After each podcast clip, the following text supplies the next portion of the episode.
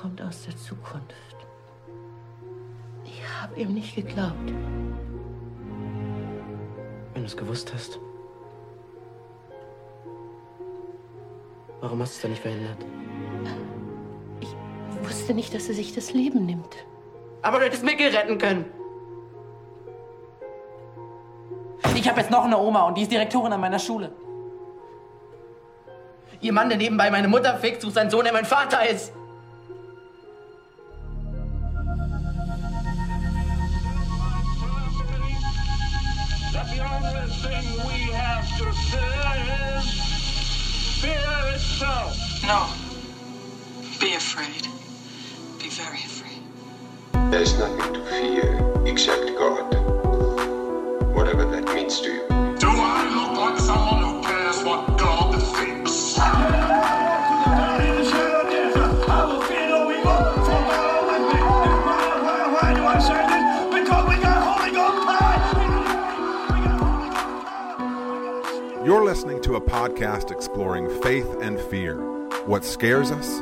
Saves us. This is the fear of God.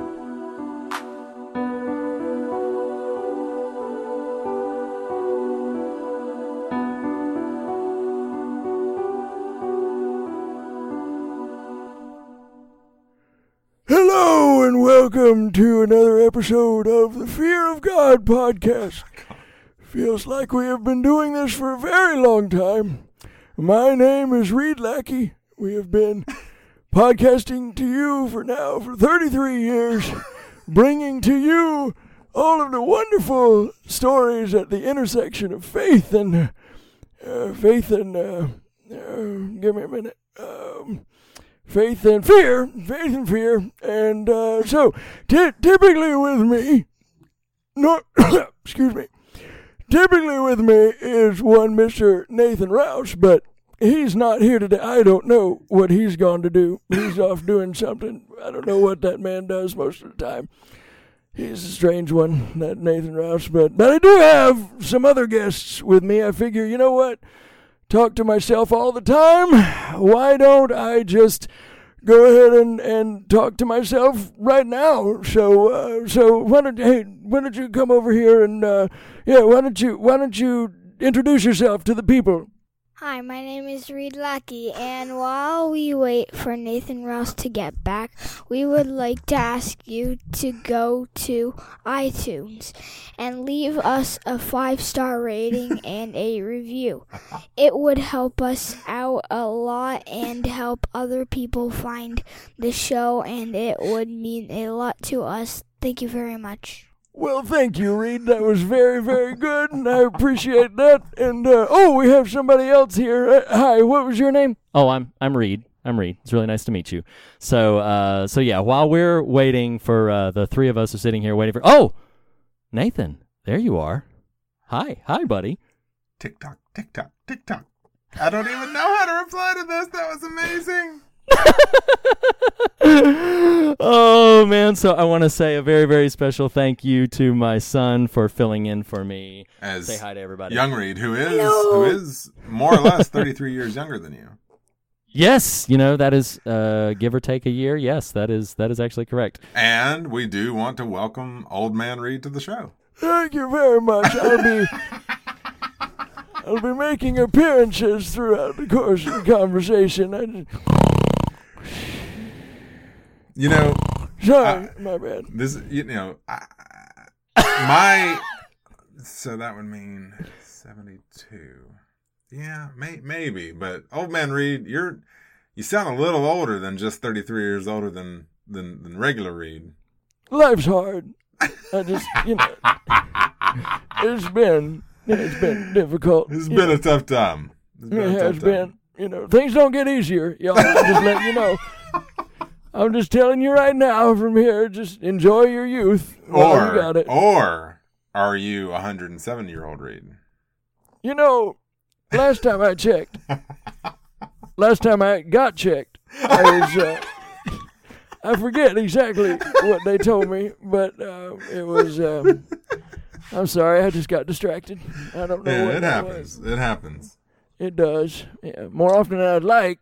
I'm sure. I'm sure. Well, What know, are we doing again? Come back, come back and visit us sometime, old man Reed. I will. I will. I'm gonna go to bed. Okay. Okay. All right, yeah, you, you go off. You you go over there. this is the, theater of the mind, right It here. is. So, uh, it is.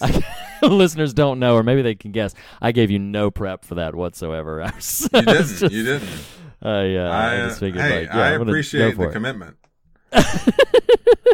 Proud I of was you. like- I'm impressed that you're you're a good man, Reed. Thank you, thank you kindly, Si. Um, hey Nathan, how's Hey, it buddy. going, buddy? So we are we are if listeners haven't been able to pick up on it, we are in this final episode of phase one of hashtag Speaking in Tongues, our devoted series on foreign language horror material. We have been covering uh, we covered four films. We covered Kwaidan last week. The week before that, we covered A Girl Walks Home Alone at Night. The week before that, Eyes Without a Face, featuring our foreign correspondent Vera Gowdy. And then launching the series was the Korean film The Wailing. Uh, this has been, I don't know about you, but I, I feel really, really happy with all of the conversations that have happened. I think that uh, this has been a really fun series. And I, I mean, we've been teasing it, but I'm excited for when phase two finally comes in, which Yeah. will be rather imminent. I'm, I'm excited. Yes, and I did want to read. I don't know. I don't want to put you on the spot, but I don't know if you, as of this recording, have gotten your campaign T-shirt yet. But just a reminder: two weeks ago, we unveiled to the world the brand new Jacob Hunt Oh, yeah. Frankenstein 2020 brand new campaign art for Mhm. Frank and Nathan and Dr. Riedenstein as co-presidents of all of the world of the world. You know, It's a glorious thing. Well, I t- well I tell you, as of this recording, I have yet, not yet purchased it. But if that if you're hearing this right now, I would like to make you aware that if you're hearing this on launch day, this is my birthday. So you are more than Whoa! welcome to Whoa! Reed, you're more than welcome it's to send it. To, birthday. this is my birthday. It's your birthday. Yes. So uh, Happy yes. Thank you. Thank you very much. Yeah. And in true dark fashion, you're telling you're telling me happy birthday like like time travel early. It's it, it's Well, pretty awesome. Yeah. I mean, I'm telling you now. Right. That's what I'm saying. Like you're telling me now, but, But as right the listeners listen to this, Is October? fr- wow. What was he saying? I don't understand.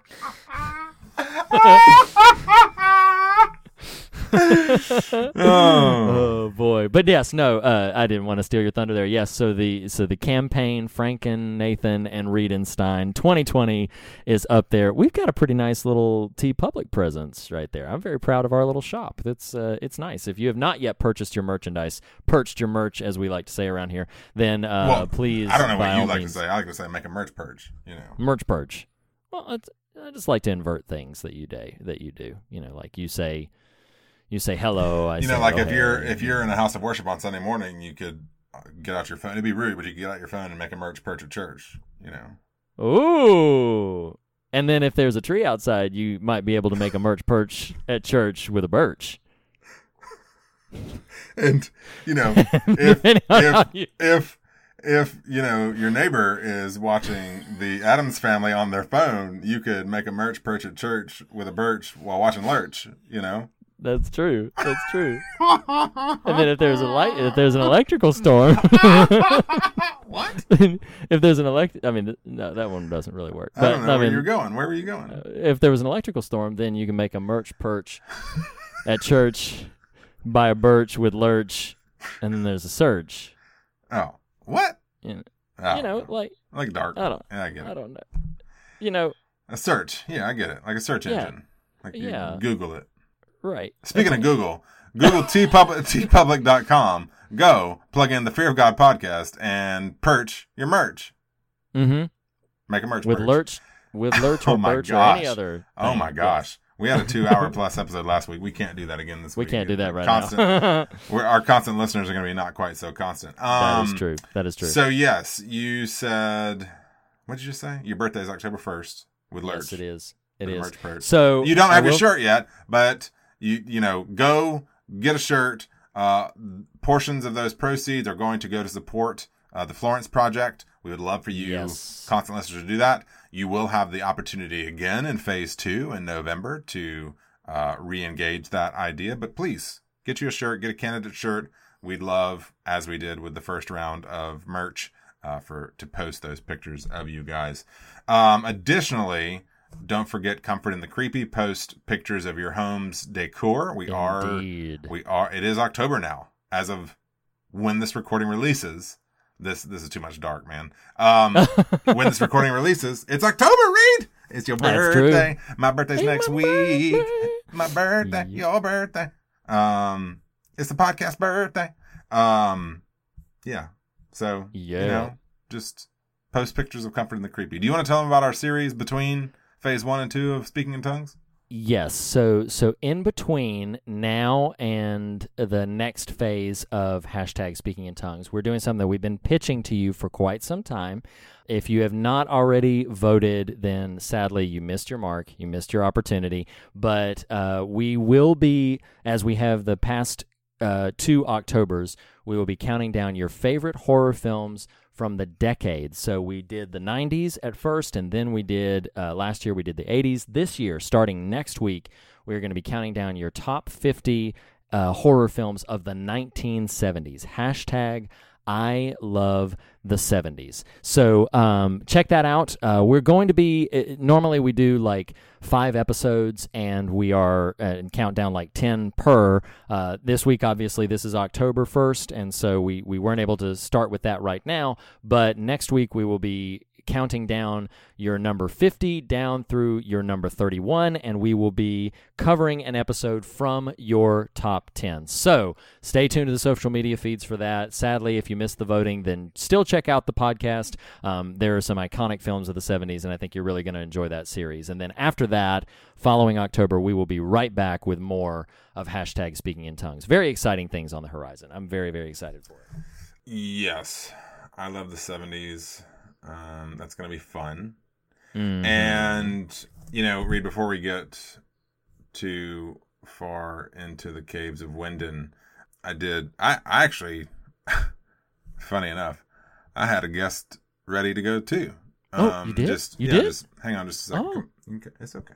It's okay. Come on over. Just- Just take your time. What you watching? what you reading? What are you listening to? Is that okay? Yeah, you. It's my old friend. hey, hey, buddy. Oh my god. wow.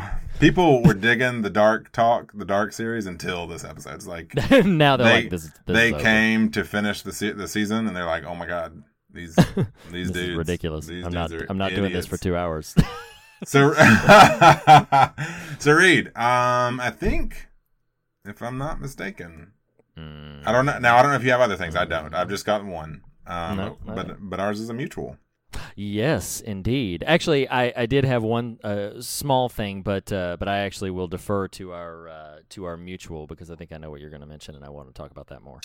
Well, um, you know, Dark's cycle of 33 years is echoed by another major sort of genre franchise, a cycle of 27 years that Mm-hmm.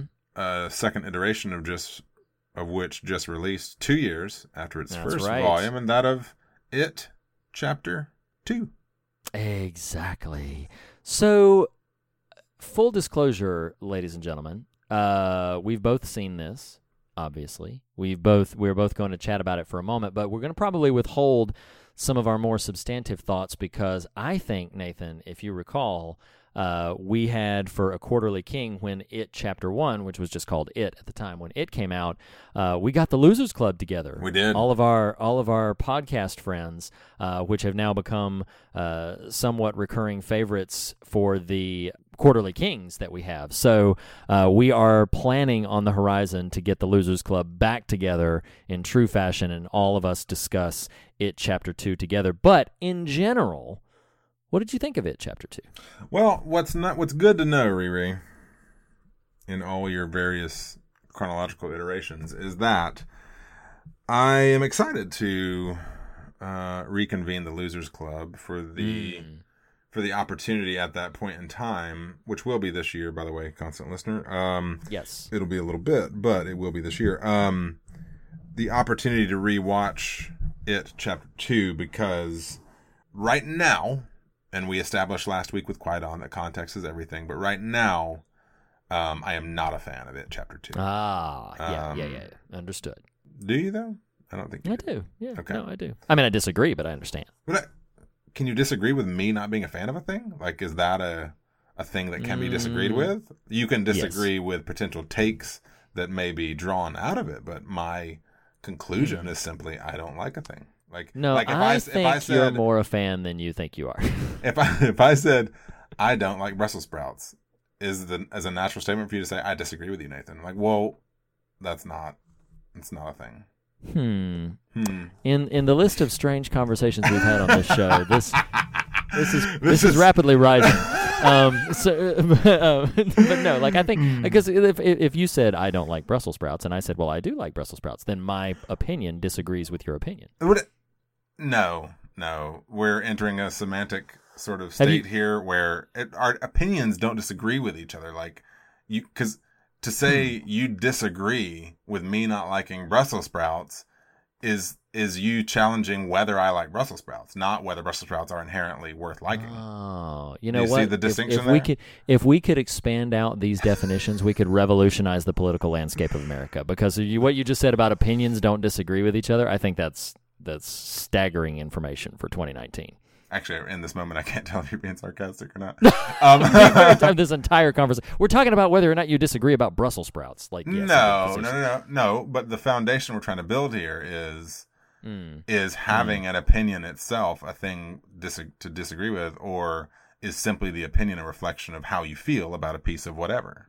I'm saying I Hmm. don't appreciate currently it chapter two. You're saying you disagree with me. I'm Well, okay, so so let me You- say it this way. Uh, Having- shut up.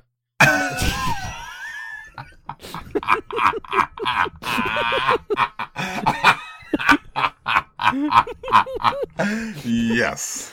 Everyone So meet uh, Penny Lackey, the dancing clown. no, I uh, so so no. I mean, in all, all facetiousness aside, no. I mean, I I hold a different opinion. There than you go. Yours, Yeah. Yes. Um, Our I opinions, feel- our opinions are counter to each other. We they are.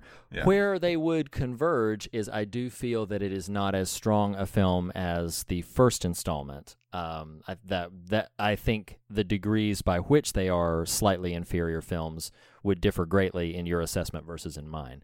Um, but I do feel like it, you know, the first part is a is a stronger pound for pound film. Um, and for a number of reasons that we'll you know we'll probably get into when we unpack it with the uh, with our friends. But yeah, I do feel like it chapter two did not you know overcome the rabid affection that you know it chapter one garnered. Uh, but I find myself a bit in the minority. A lot of people uh, were somewhat lukewarm with it, if not actively disliking it. Um, but I, act, I mean, I actively enjoyed it. I thought it was, I thought it was very much of a similar piece to the first one. Um, I don't want to get into too many specifics, for, Yeah. you know, because the the show's coming. But uh, but yeah, so so we'll have the Well, opportunity I mean, to unpack uh, all we- that. you know, I- sincerely, I don't care if we follow this rabbit trail for a second, but like your, at least how I perceived your degree of enthusiasm via text, at least, actually did surprise me. Not because Mm, mm. I thought, what an idiot. No, just because you think that about other things, but most things. No, um, um, Wow. I do think context matters. Uh, how I saw it may have affected somewhat, but Mm, uh, I, I mean, I don't know how affectionate you were towards this performer beforehand, but I mean, Hader is great. Hader is the standout. oh, he's Um, wonderful. Yeah. I like what they do with his character. I may, I may be in the minority there. I don't know, but No, um, no, I, I like it quite a bit. well, we may be in the minority there. I don't know, but um, I disagree with your liking. I'm kidding. I'm kidding. Um, I, I appreciated that that was something new added to the mix. Um, Sure. I mean, again, I, I don't know. We can talk about it some more if you want. Like, uh, Well, I think the big I think the big takeaway when we you know last year and or last year last week and this week uh, I think the big takeaways are Nathan doesn't know how to watch movies because he watches movies in ways that don't. Like, I'm, I'm teasing you. Oh my Oh, gosh! oh. listen, listeners don't know that we're not watching each other right now. Oh. Like we're actually just. I can't see your sarcastic face. So so you I just see yeah, your, I I, just hear your stupid mouth. Just give me Godzilla. So, um, you walk out of every film from now until the end of time. Just Uh, give me Godzilla. you know, I mean, that was fine, I guess, but needed more kaiju, more oh my god. Well, I, I I am thankful both it films exist. I, I love that Sure. they've Oh, made sure. money. I think I think this King Renaissance or King maybe it's not even Renaissance if that means resurgence. Like I think his his sort of popularity as a cultural contributor is just you know kind of entering the stratosphere right now. And so that's Sure, that's sure. exciting. It absolutely is exciting. I think the film, It Chapter Two, is a weak film with strong Mhm. elements, but the film itself is pretty weak uh, for me. Gotcha. Um, Yeah, I gotcha. Regardless, do you have any other thoughts on It Chapter Two? Well, I, a multitude, but I think we should save Well, them for our actual yes. episode. So, so, yeah, so stay tuned for that. It'll be in at least a couple of months, but uh, stay tuned for uh, an extended conversation about it, Chapter Two, with some special guests. Um, but in the meantime, that is another installment of What you watching? What, what are you reading? What? What are we singing again? What? I, I liked it. Listening to Oh my, go- oh my gosh! This this episode had such promise. Like before, like right after you finished your intro, it was Uh-huh. like, oh wow, this is gonna be a great one. And now it's like, oh man, we got to dig out of this hole. please coming up for air, coming up for air. Invite your son back, please. This is this is going up for air. Have him read off his cue cards as he so clearly was. I think he did a great job. Oh, he was Um, fantastic. Read. So we are bringing Yes. it back. We don't. We don't have to do TV guideposts because you know we are in it. We are living it. Oh yeah, this is we it. are is in the festering Oh. wound of Winden, Oh, Germany. what's wait? What's that? Oh, we still get the music. I love that. I love it so much. I was like, what is he doing? Wait, it's not. It's not done. Oh, okay. Don't don't talk. Don't talk. We're Okay, done. okay. Okay, now now we're good. Now. People have tuned out.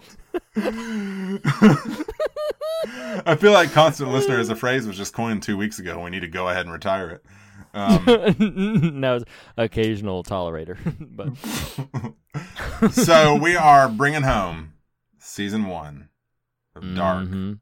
Netflix's Dark, discussing specifically episodes nine and Indeed. ten, the season as a whole, thematics, forecasts for what's coming next. Because yes, as of this moment, Riri, we're caught up. Well, we're I'm sorry, we are at you know we're we're on the same sort of spot. Like I have Yes, no idea you- what's in season two. Exactly, because you came into this run of season one having seen season one before. I had never seen it, um, and so yeah, it, so now we are we are on the same page. We have arrived at our same destination. However, winding the Winden caves may have uh, been for us. This is uh, yeah. So now I will say out the gate, and I think you experienced the same thing.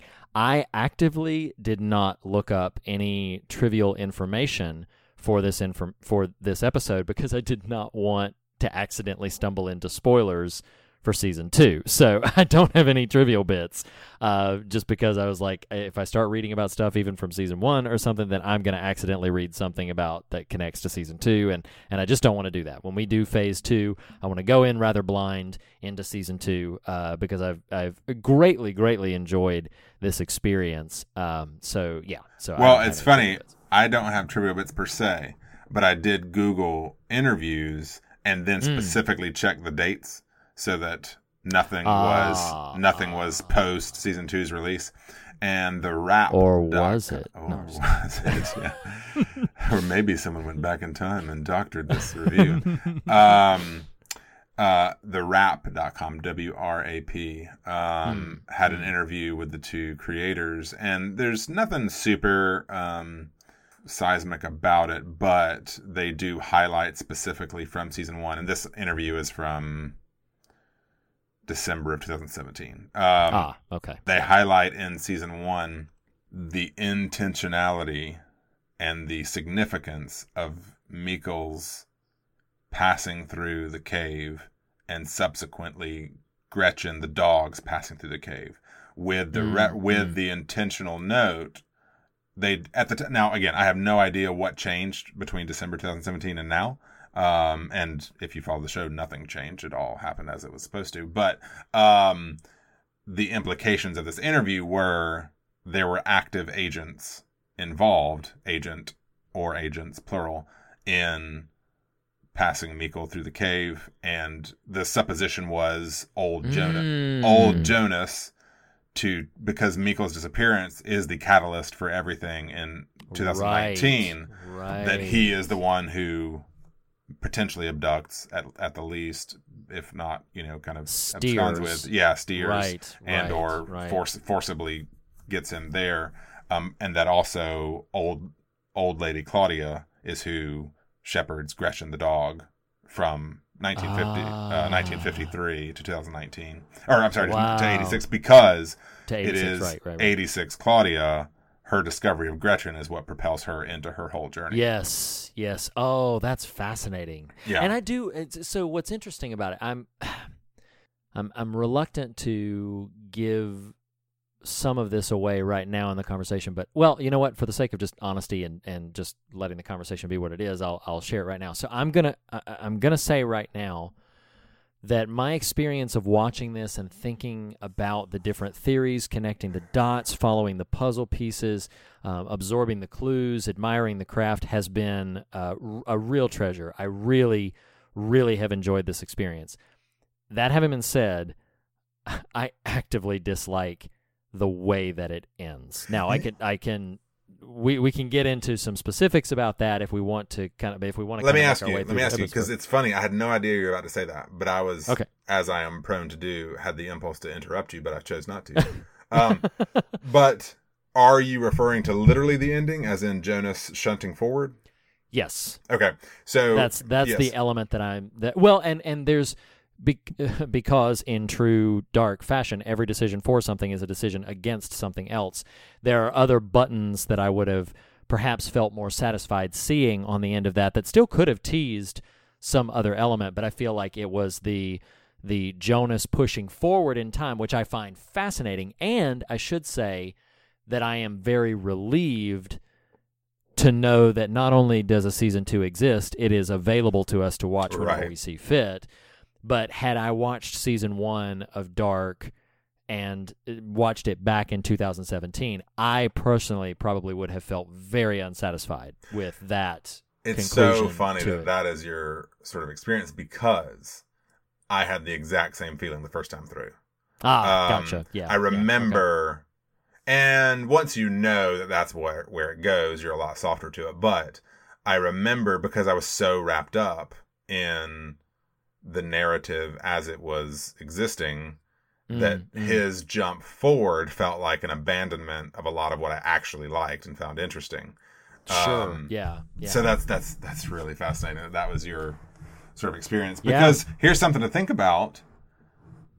Um, presumably, if any point of emergence for any traveler is a 33 cycle, what that kind of means. Again, I don't. I know nothing about the content of season two. Um, Oh, right, right, or right, where it goes. But what that kind of means is Jonas in 19 shunts forward to what 2052. yes, Um, the, th- 33 years from 2019, you would presume that's 2052. what Yeah. that would then seem to mean, because spoiler alert, Reed was right two weeks ago. He was right last week, but he already knew. Um, uh, yes, uh, the hooded trenchcoat fella is the elder version of Jonas. But what that Mhm. would then mean to me, and this is the first time this occurred to me, was this go round, is think about the fact that it's teenage Jonas who ports from Yeah, from right. 19 to 53 or 52, Mm. which means Right, right. he theoretically lives until 85 2085 Mm, because yeah, yeah. the the older version we have of him is an older version not the teenage version recycled Right, right. so I, I don't know again. I, I don't know what the implications of that are but it was fascinating to me to ponder okay because most it it stands to reason and is very possible slash probable that 2052 teenage Jonas encounters elder versions of the people, the kids he knew. Oh, I'm sure. Yeah. yeah, versus sure. and the all I'm trying to say there is simply it's not like 19 Jonas shunts to 52 and suddenly becomes trenchcoat Jonas we know like that Right. Exactly. doesn't happen Yes.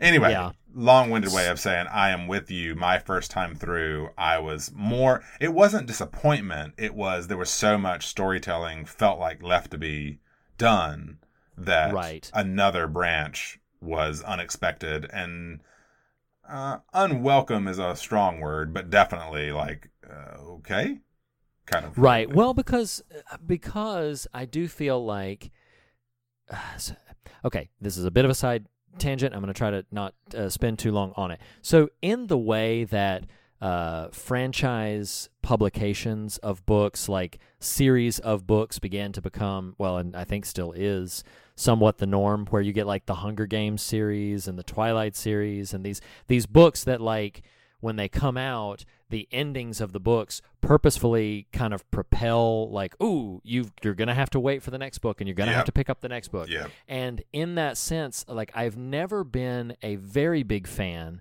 of that model of uh, sort of capsuled storytelling because it feels so incomplete in and of itself. And what I'll say about this, you know, season one of Dark is that's perhaps my only, if not my only, it is definitely my biggest complaint is that I don't mind a cliffhanger ending. We're dealing with a TV series, especially like sitting here in my own version of 2019. I know that a season two exists. 2017 me would not have known a season two exists.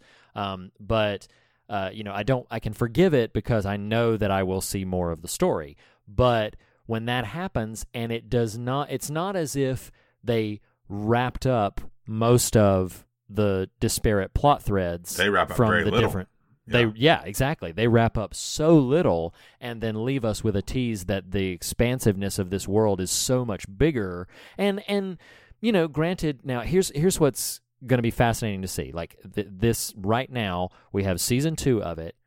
Netflix has confirmed the renewal of Dark for season 3 and confirmed that it will be going into it, going into production. They know it will be the final season. So I, I'll be interested to see.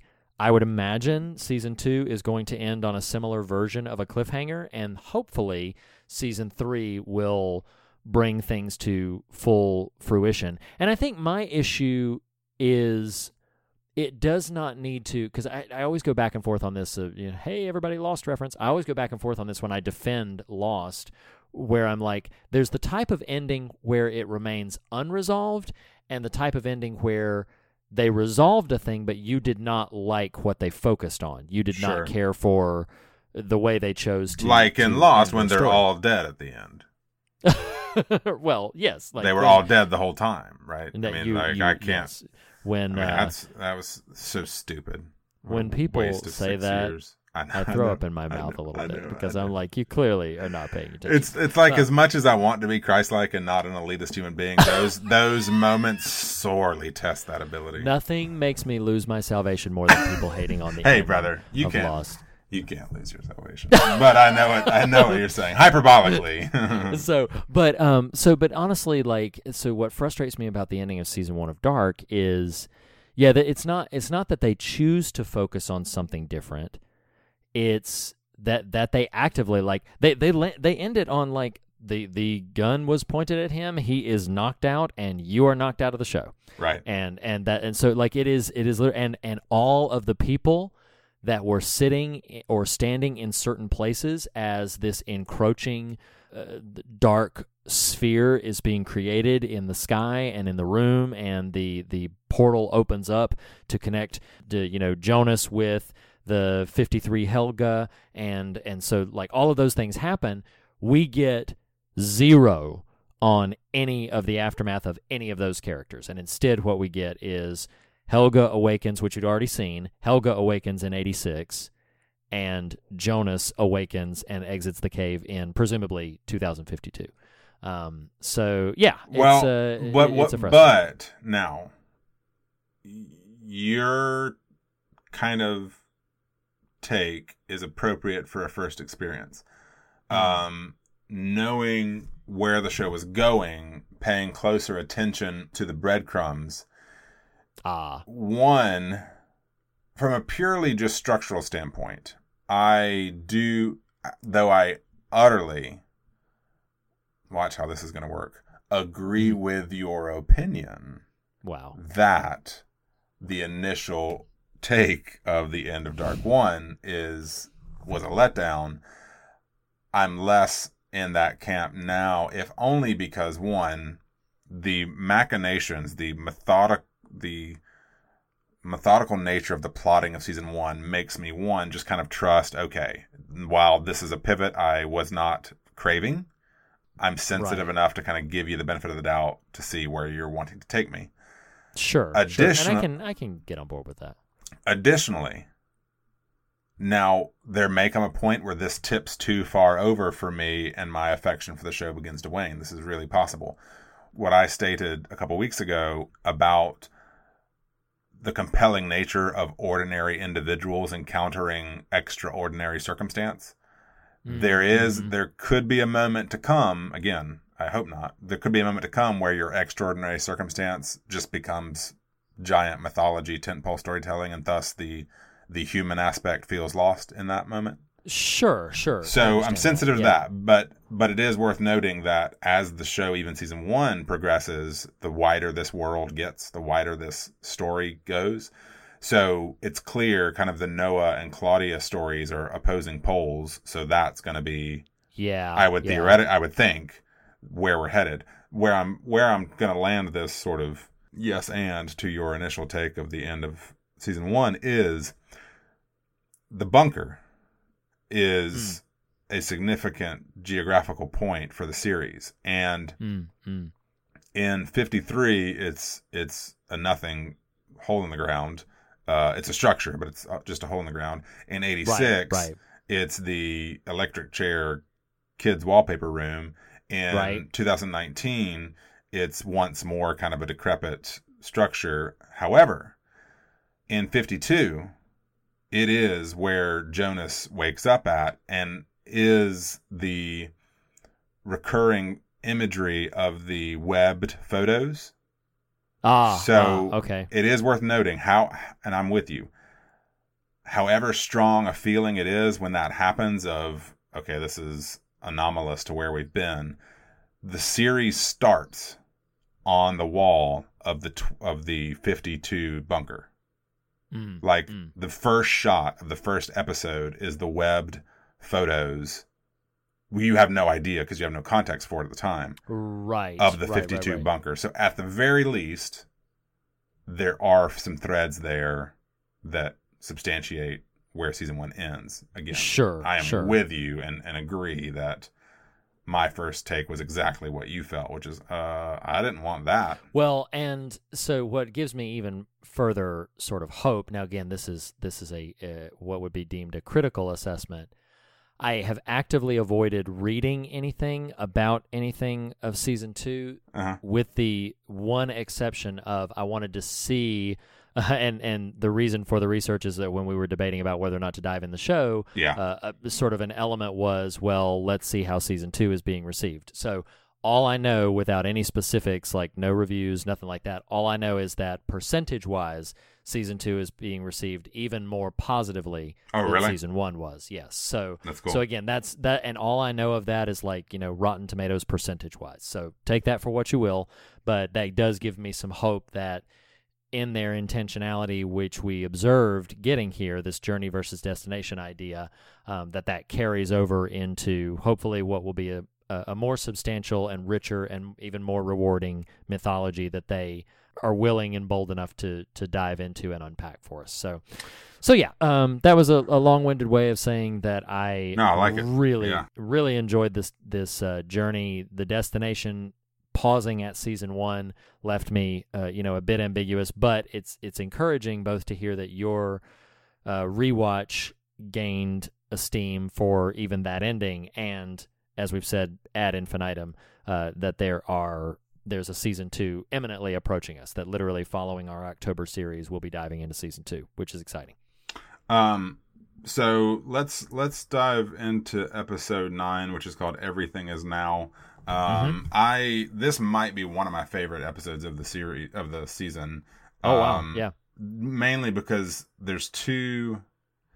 You you didn't use this phrase, so I'm gonna apply this phrase, but you I think would would echo this phrase and alluded to this concept a few weeks ago with reference to Dark on the um on the episode where Vera was present with us about the clues in a mystery story. You were comparing it to other Oh, yeah, yeah, yeah, yeah. mystery That- shows. What? So I'll repeat that uh, unless unless you have a different point to make. I can repeat that Uh, point for you because um, I mean, I'm going to go a place with it, but feel free to reiterate if you want. So just if, if listeners didn't listen to that or if they didn't catch that because they didn't see that film, the point that I made is what I love about the show is some shows that have a big mystery at their center lead you from conclusion to conclusion, which is basically just that they'll t- oh this person was really behind it, and then there's a fake out, and the next week it's oh it's really this thing going on, and blah blah blah.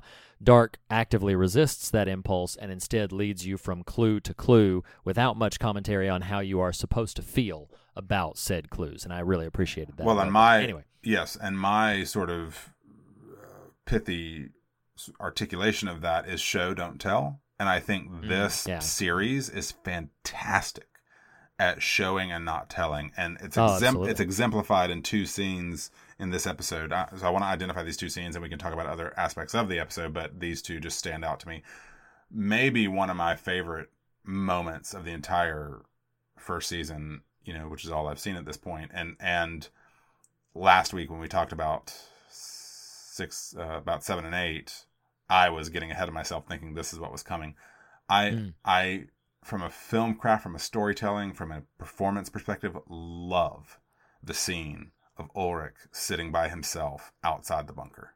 Um, I Ah, I oh, just yeah, it is yeah. so this this broken and defeated this shamefaced grizzled bloodied guy just sitting outside of this bunker that Helge is locked in thinking he has achieved his goal. Um Right, right. and when i talk about show don't tell that moment like if if someone walked through the room this is this is what i love about the show. If someone walked through the room and saw this really compelling interesting character moment and was like what's what's going on here? The Mm, ability to unpack that moment is impossible you're like right, right. don't even right. bother don't don't ask me that you know like it's too much. it is, but it's so powerful because it's just showing you this character's experience of this moment, not Right. again, this is my interpretation of your conclusion versus clue thing. What was so problematic to me, I agree with you about those copycat lost shows was you'd get to the end of an episode and it's like bum bum bum, we're telling you this thing is important and significant Right, and look right. at this thing. It's not letting me the viewer kind of journey with the character into the implications of the reveal, which is what right, this right, show right, is really great at. Um, yeah, absolutely. So that scene is really powerful to me. Um, another scene, and then we can kind of thread out from there, is I love the scene where it's Jonas and Martha in the rain. Um, Huh, yeah. like similar to Ulrich outside the bunker. This is the quintessential cinema young lovers moment, right? It's Mm, yeah, right. estranged but attracted to each other, lovely teenagers. It's in the rain. It's romantic. He's on his bike. She's they're they're Oh my god they're yeah. apart, but they're supposed to be together in traditional sort of you know storytelling iconography. Um, you you even as the viewer kind of want them to be together, but there is but Jonas knows and she doesn't, and it is a totally broken relationship because of it. But just as a as a constructed scene, it's right. all, it's it's all this traditional Romeo Juliet star-crossed lover kind of thing, and Right, and I I love that scene. Again, I know it- it, may feel like an odd one to highlight, but I just think it's such a powerful like she she is trying to force information out of him that we even know as a viewer like he can't tell her this, you know, like no, uh, it's, no, it's, of course not. Oh my god. it's a wild scene. And that's what's so amazing about that. It's like you just you just made the statement in passing. He can't tell her this. What's so amazing about that is that not only would he be up against the the incredulity that people would not believe him, but also that like it would it could possibly do damage and harm to reveal the information. It's it's just like it's fascinating. This poor poor guy, this oh my poor gosh, Jonas, poor Jonas. is stuck in and and I love the scene. I didn't even write it down. It's just coming to me in the moment. I cannot recall in the moment if it is in Everything Is Now or if it's in the finale, which is called Alpha and Omega, where he's speaking to older nurse That's yeah, Ines. Ines? that's uh, that's Alpha and Is- Omega, but yeah. Is it in Alpha and Omega? Okay, but uh, b- but I'll reference it here just because you know this is the full episode and everything. But um, when he's going off about so all of the different things that like you know I have another grandmother and she's the principal of my school, you know, and then he's talking about uh, you know uh, that he kissed his aunt and everything like just psychologically speaking this poor kid Yeah. like it's just it, it's a lot to try to wrestle down for Well, him and I So love. I- well, I'm and remember too, what's so great about that, and yes, that is in ten, but and we can kind of go wherever we want. But what's so great about that scene is his one. It's it's powerful from the standpoint of, you know, you watch shows like this sometimes with high genre conventions and wonder about the reality implications of them yeah what I love in that moment is Jonas is just naming the absurdity. Like this Ah, is right, right. unfathomable, and yet Right. this the value of that moment is he's cha- he's charging her. He's like, you knew all this, and why did you not yeah. stop Mikkel from going in the cave? That's Mm. that's what's really powerful about that scene to me. Um, yeah but yeah. So any what um what are some specific notes from nine that stand out to you? So, I mean, most of my most of my sort of observations along the way are just um, you know just notating some specific scenes. I, I have two major uh, notes from episode nine. The first one is the the nine is the first time it pinged for me. If it isn't the first major time that they just revealed it, just how much of a mastermind behind, or I shouldn't say mastermind, how much of a catalyst Claudia was to so many things that took place, um, like her setting Alexander slash Boris to build the Mhm. underground bunker. Mhm. Um, her setting the time scientist is what I wrote down for him, but the HG Tannhaus to actually building the time machine. Well, like she is so- yes, old lady Claudia. Yeah, yeah, yeah. that it's old lady Claudia, but yes, but the person of Claudia Right. is is so much a catalyst to so many things that happened, and so I, I noted that and thought that was interesting because prior to that there was a character that I was just like, huh, what, you know, like she's just Sure. she's background at best until you realize like how much influence she's had, and then I just wrote down Hannah is a terrible person. Oh my like she this she's is- she's bordering on irredeemable narratively. Yeah. You know, like not only does she accuse falsely Ulrich of one of the most devastating things a teenage boy could be accused of, but then she falsely implicates Regina as his accuser, as his false accuser. Then in 2019, she lies to Katharina about the nature of the That beginning of and the ending of her affair with Ulrich.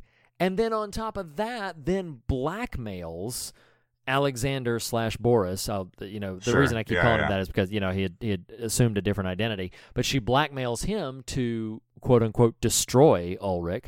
I mean, she's she's awful. I know she's Jonas's mother, but other than that, like I got nothing for her. like, like her character can suffer a horrible fate at this point. Like maybe, and uh, you know, lesser, you know, less smart shows have done it successfully. It's possible for them to add some substance to some of these impulses or some of this reasoning, but as it stands at the moment, I'm like, she's terrible. She's got to go. Like she's like, Yeah. she's awful. She's That's- awful, awful. You may being. recall what happened when this happened. Well, when it when she first young falsely Hannah- accused him. Yeah, yeah. I, I told you, I was like, yeah, you, no one, you can't be on Team Hannah anymore. Like it's just yeah, too, it's too no. much. She's awful. Because at least we mentioned last episode about Ulrich doing what he does to Helge. As much goodwill as bottoms out from me for him in that moment, you you know took me a pretty far piece of defending the show successfully in like substantiating that decision. These decisions Hannah is Yeah. making are like, good lord, you're just awful, aren't you? You're just awful and selfish and and just do not care whose lives you destroy along the way for your own ends and and gains. And it's just, oh yeah, it's she's awful, awful person. Yes, yeah, she and you know, again, who knows what season two holds? I, I would assume time jumping commences. I would I would assume, and oh, actually Oh, you'd have would to, I would hope that we aren't done with the 2019 characters. Oh my gosh! Um, can you can you imagine if the sh- if season two just all takes place in the future, like no time travel? I mean, that's not that can't be the case. But I'm just like, oh my gosh! Like it- what's really great really is the potential. away from yeah, what's what's really great is the potential of listeners that have already watched season two. They're like, "You guys are dummies. You have no idea. It does all take place in 52. It's literally just Jonas wandering the desiccated apocalyptic wasteland looking for food." The the creator saw the film Qui-Gon and was like, I want that. so I'm gonna ch- Oh Lord. I'm just gonna do that. Um, oh man, that's funny. a couple of random notes I love. So there's the scene 53 of priest Noah um, consoling Helge's mother. Ah, mm-hmm. And I just love the malevolent score playing over that scene. Like the show writ large is pretty subtle.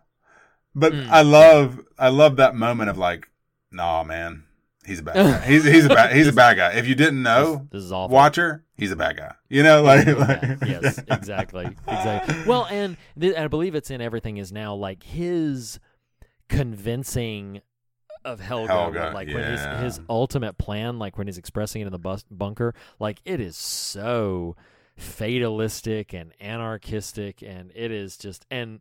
Uh, What does he say? Like life is a spiral of pain, and he believes he's vi- building this sort of temporal version of an ark, which is why he calls himself Noah. Yeah. So, but it's just yeah. I mean, he, he's he's a bad character. He's, Yeah, he's- his what I wrote down of it is there is no God, there is no plan, there's nothing but pain and chaos. The world is Mm, the world mm. is doomed to be destroyed. He indicates the chair and says, "This is our task. This is our ark, and I'm Noah." This is our yeah, ark. Yeah. Yeah. Oh Um, man. One of my favorite sort of just like brain busting moments is is in 1953. There's a there's a smash cut, kind of a juxtaposed edit, similar to last week when we when I mentioned the rain in Spain that stays mainly on the plane. no, but the rain in uh, 19 at the same time as 86. Well, there's a parallel cut between between the years 86 and 53, but those parallel cuts are 1953 Egon chasing 2019 Ulrich through the woods while at the same Oh. time 1986 Egon is incarcerating teenage Ulrich for a crime he didn't commit. Like I Yes. love that. Yeah. It's so fantastic. Oh, it's awesome. Yeah, it's really awesome. And that is something that I find very uh, impressive about the show as a whole is the way in which it's able to make connections that um, amazingly don't feel forced. Right. Like it's it's clearly a bit if I'm if, if I'm being very blunt, the the cinematic and narrative storytelling is manipulative. It's it's leading you to certain places, but I love how unforced it all feels. It all feels very natural. This is just the natural stream and flow of things that have led us to history circling in on itself and these certain repetitions or history repeating itself sometimes literally um, that I just I think is is really really fascinating. But I mean, think Sometimes about it. You opposite results, Yeah, yeah. similar results. Yeah, you you commented on old lady Claudia going to fifty three Tannhaus. Like, think about when you started the show and watching Mm. that first episode, and your brain's trying to kind of tune in. The fact that within eight episodes, this series would take.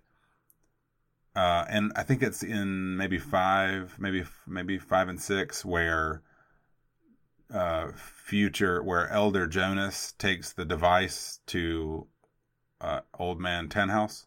yes, uh, that's in the uh, yeah that's in '86. I think it's in '86. Right, but I'm saying episode wise, I think it's like five or six. But Oh, got it, but think about this: when you start that show, you meet Ulrich, the Nielsen family.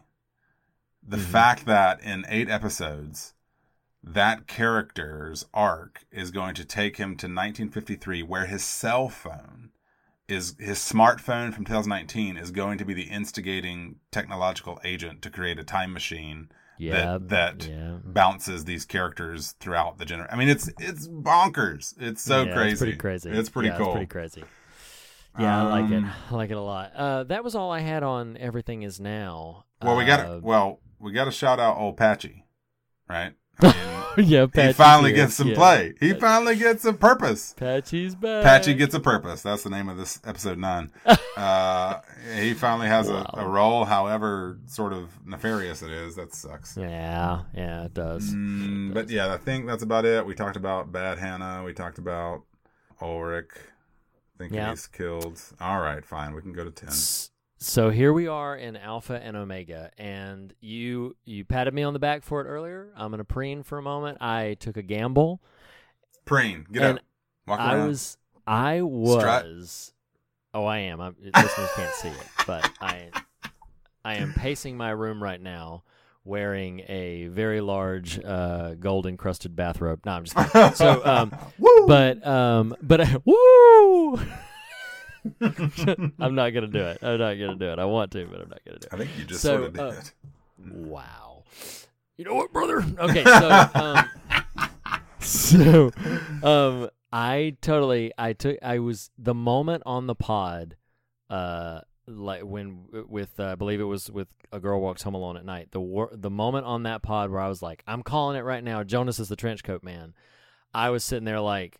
Man, I'm gonna feel so dumb. I'm sitting there. I was, like, I was so confident about it, but and it really was impulsed by I had previous. I don't know if you remember this element to it, but I had previously guessed that the body they found with all the '80s gear You're on it. I was so like, smart. "That's You're a Naz." good Well, see, it's actually somewhat rare. I am a good man. No, I'm just kidding. that felt weird to say. So, um, but it's actually somewhat rare for me to be that intuitive about narratives that are this dense. I mean, there have been tons of things like in films that people have said like, "Oh, you know, I spotted this twist from a mile away," and I'm sitting there like, "Wow, I did not see that coming at all." Like a, like a recent one. Spoiler alert ahead for if you've not seen M Night Shyamalan's The Visit. An alarming number of people said that they intuited the twist in. Well, I won't even say it. The twist in that film, but that twist was a big surprise to me. I never saw that coming. So the fact that I've not only guessed Mads, but that I guessed correctly about Jonas, uh, I'm just like, wow, this is something of a rarity for me to be on, you know, this adept at putting those puzzle pieces together.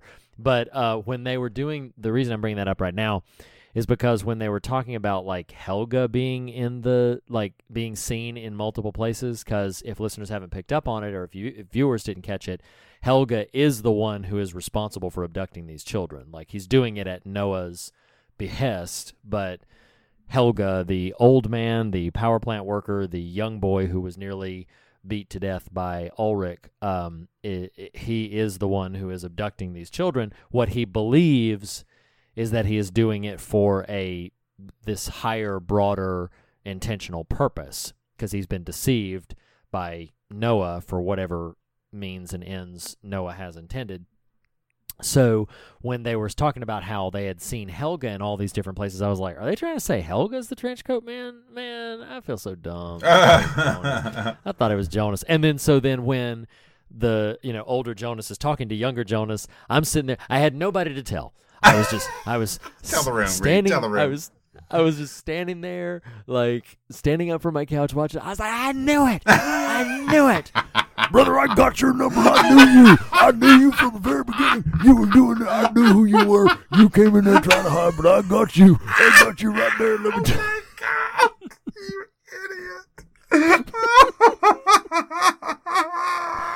So What's yes. amazing about that moment that just happened is, you know, we record these in pairs, and I've had some Fireball whiskey, and I'm like, is he still going? Is this just me?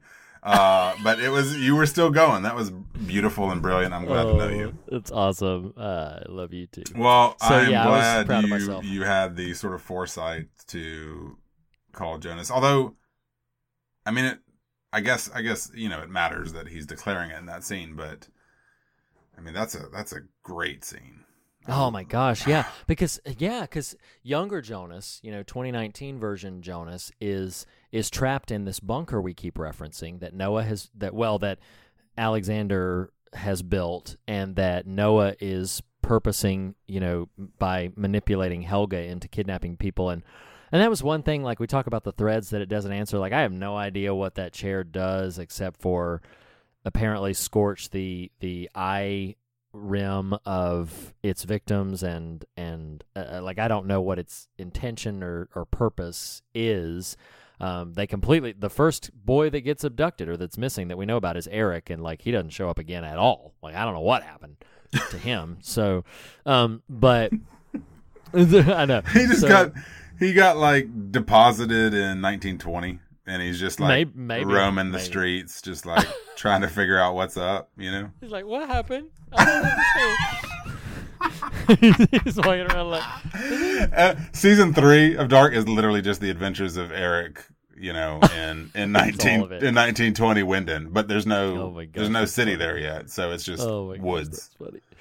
Um. So yeah, I. Uh, but getting back to that scene, that wonderful scene where Jonas reveals it is like, yeah. So 2019, Jonas is stuck in that bunker, while the version he now realizes is his older self is, and it's it, you know the things that will trip your mind out, like older version of him gave the letter Right. to him that he later burned, but then he receives it for the first time from Ines, and it's just oh my gosh, it's yeah, stuff like that. I do love. Well, I, and I there's- don't think I've. Go Go ahead. ahead. You you no no no. Uh, there's you know to your point about what does the chair do and i don't have an answer and and, and it's fact the interview i referenced earlier from the Wrap uh, makes note that there are things that just aren't answerable at the moment if at all ever but there's something significant about 86 specifically you know like the Yeah. way they intentionally designed the bunker in that year and I do think whatever significance is there is tied to the fact that it is old Jonas that sets off the device under it. Like I do think those Sure, are yeah. correlative elements. I just I, I I don't have the brain to understand Yeah. what it is. And maybe they haven't given us the puzzle pieces to really be able to intuit it. Like maybe we'd have to, you know, we'd have to know more than they've shown us to really, uh, to really put it all together. One of the things, this is what I was going to say a second ago. One of the things I love about time travel stories is, um, I do love the way that clever and well crafted ones like Dark can play on this whole whatever happened happened idea. You know, like Dude, the notion yes. of you know moving puzzle pieces or, or little things that find their way to a person in the past which is how they wound up in this space in the future that Right. prompted this other event and everything. I love I mean, I, to following your, things to like your point, It's fun. one of my favorite it's it's not a favorite character moment but it's a favorite just kind of mythology moment is when 2019 charlotte the police chief is studying the microfiche and stumbles on Oh, oh Ulrich's gosh. mugshot from 1953 that's amazing i love that moment. I I wrote that moment down in all caps. That's so oh awesome. notes.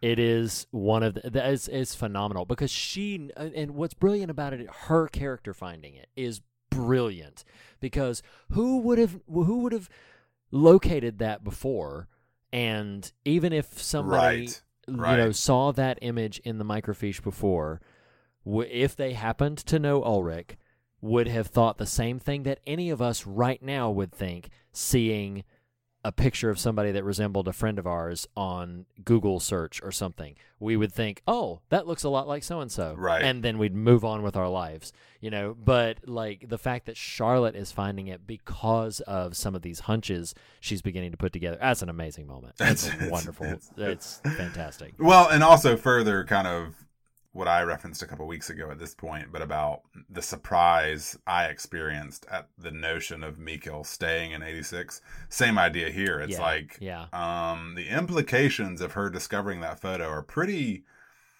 pretty dire for 2019 Ulrich, you know, like Yeah, yeah. I mean, it I- would not surprise me if he, uh, if his fate basically. Now, I, I, I don't know because Right. I haven't seen the show, but it would not surprise me if his fate ultimately sort of ended in that timeline, in that thread, uh, and that if that's if that's where he dies, or if that's just where he Right. ends his his story. Yeah, it would not surprise me at all.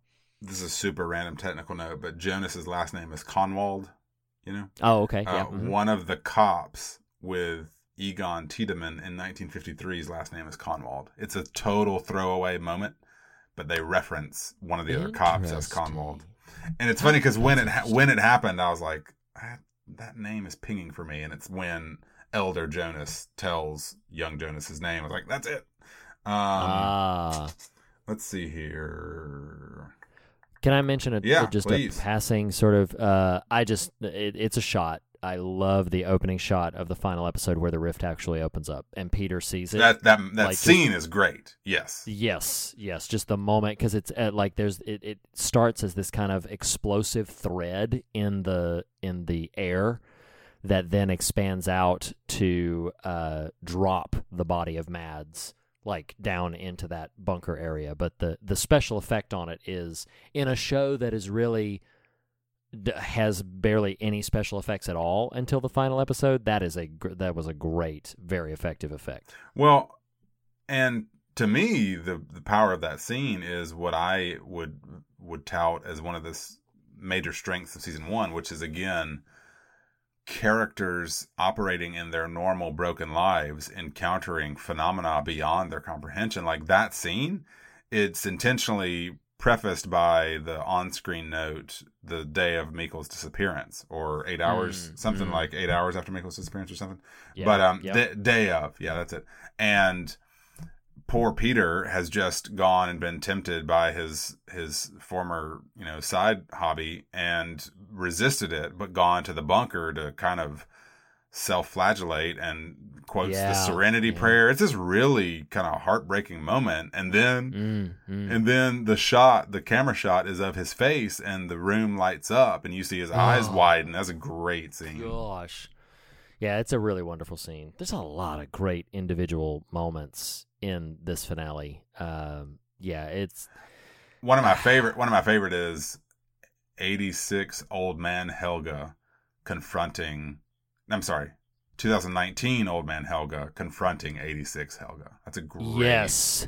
great well, moment Oh, and and it's one because like he hugs him, uh-huh and he's trying to convince him to stop. you and have then, to like, it- stop noah isn't then- saving the world from evil he is evil Oh.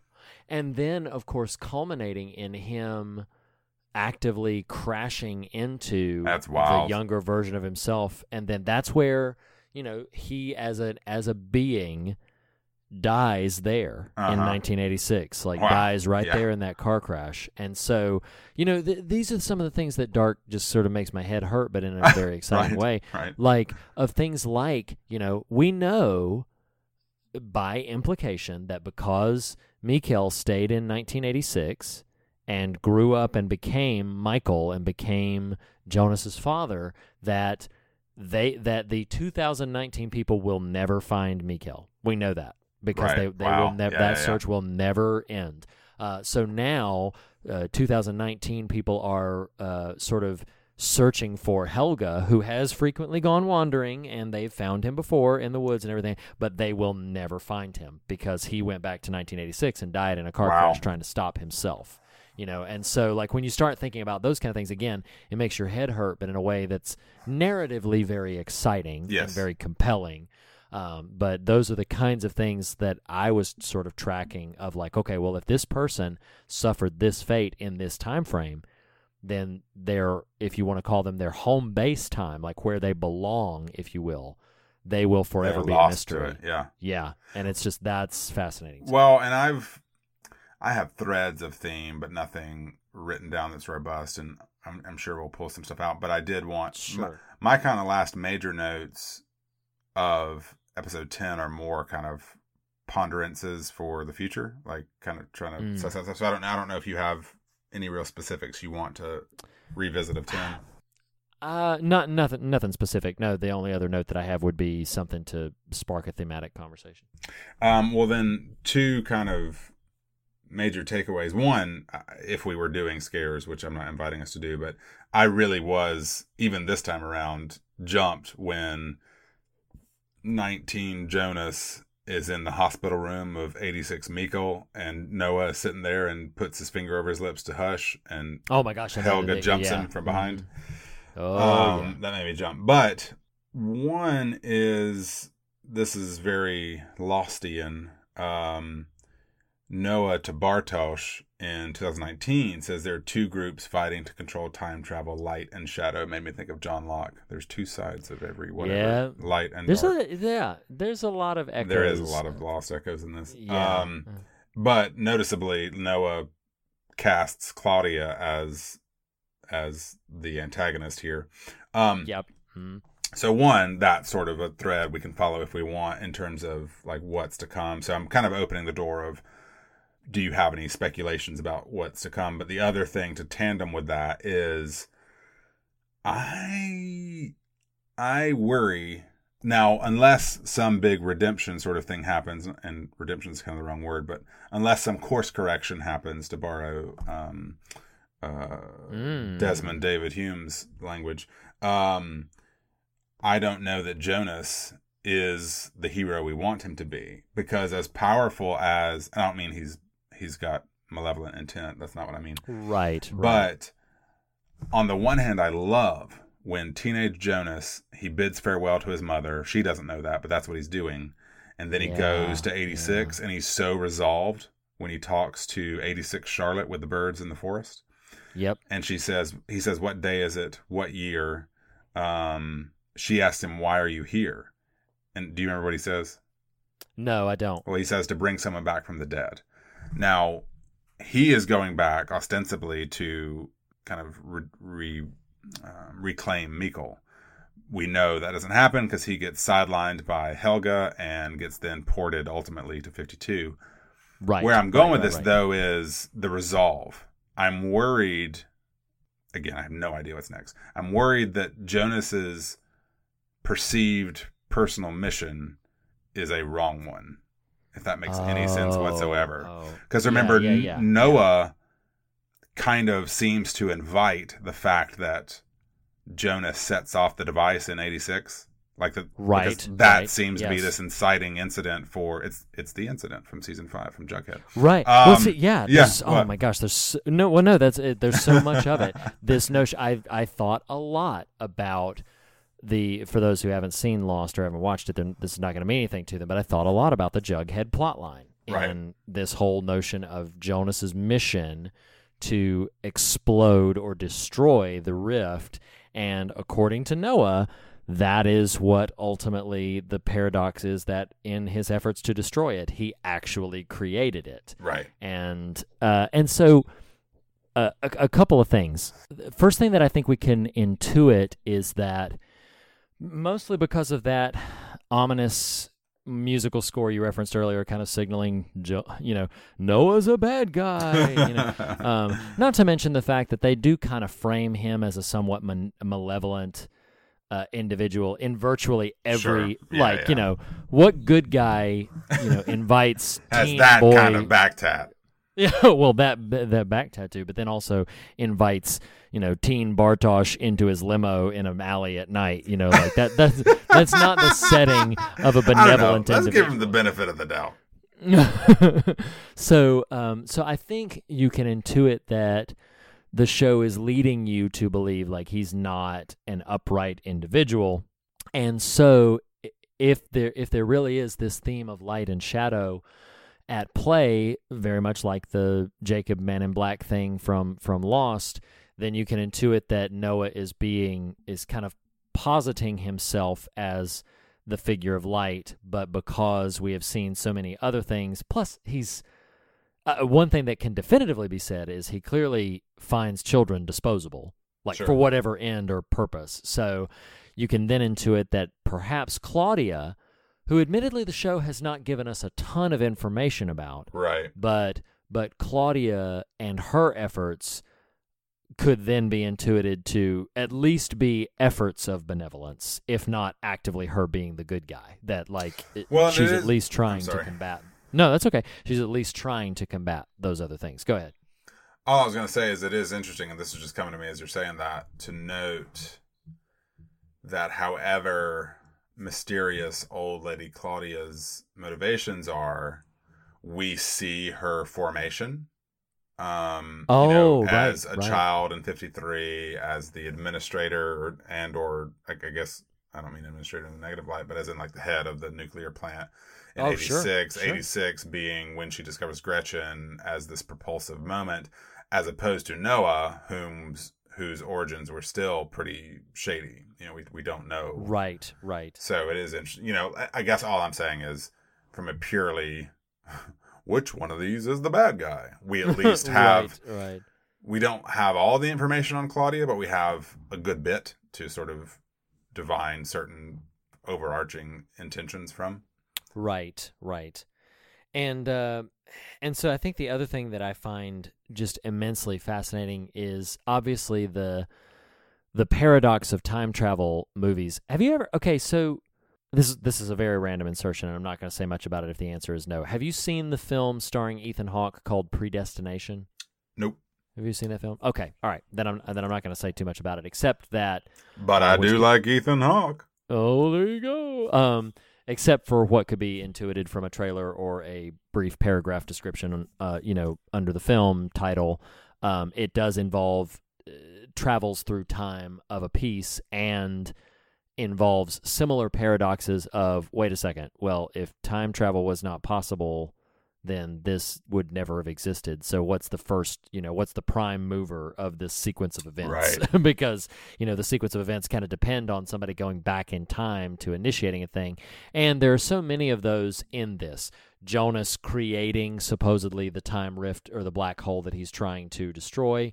Um, the uh, Tannhaus seeing the uh, device in the past from the future, therefore creating the device that would then crazy. be shown to him. You know, like so Right. many of those different things that that are fascinating to think about from the context of just as a science fiction fan. Sure. it's, it's wonderful. To Well, and and also compound onto that, Elder Jonas bringing a defunct version of the machine that Tannhaus in '86 has perfected. You know, I was like, okay, yeah, yeah, it's uh, it's it's pretty trippy, and I think that as a as a potential thematic note, I am okay. So I'm not going. I'm not trying actively to pivot from the you know philosophical or ideological into the very personal. Uh, in fact, I don't know how personal I'm about to be, but something that I think about as an individual very, very often are these these notions. And again we've been doing this thing for three years now. So i don't know if, i may have already said all of the things that that hit my mind frequently at some point on some episode or not. But i think about often the the idea of when someone makes a statement they say well i had to go through what i went through or i had to do what i did because that brought me here or that made me who i am do you understand what i mean when i say that sure, general notion yeah, yeah, yeah. so somebody will look back on a thing, sometimes a regrettable decision, sometimes a, a traumatic occurrence, or something happened, and be like, "Well, I had to go through that to go to this." And I explore that notion in my imagination frequently um, because I have complicated feelings about that. Uh, one of one uh, when I say I have complicated feelings about it, I have a multitude of differing and sometimes opposing feelings about it. One of my feelings about it is the notion of like, well, I don't know that you have to, if you're talking about a choice that you made, I don't know that you have to make a bad choice to mature. I don't know that you have to make a, you know, a wrong choice. You just did and thankfully were able to mature from it.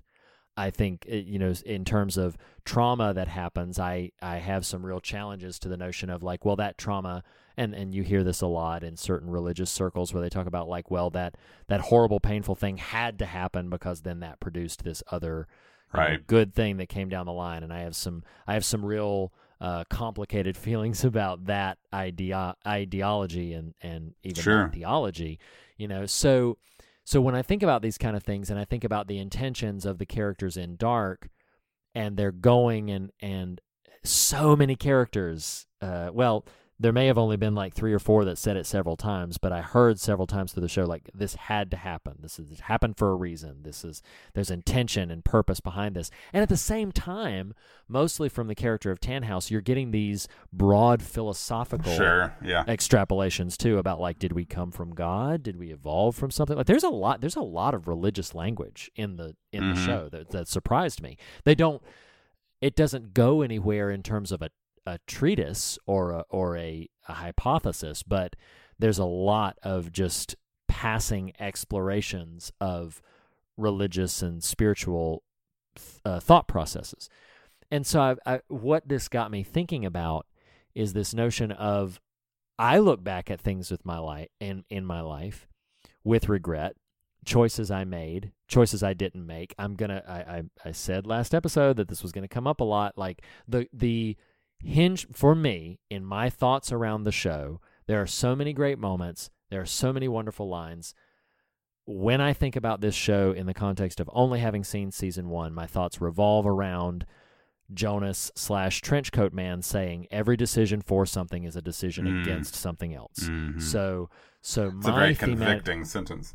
It is, and and it's something that really arrest. Despite my feelings about its ending, like if nothing else, which there's a lot more else, but if nothing else, I walk away with that going, just dang, that is a challenging. That's a, that's a statement worth sitting with and meditating on and pondering.